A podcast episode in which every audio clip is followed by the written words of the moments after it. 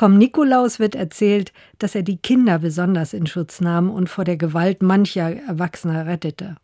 Das war vor tausendsiebenhundert Jahren nicht selbstverständlich.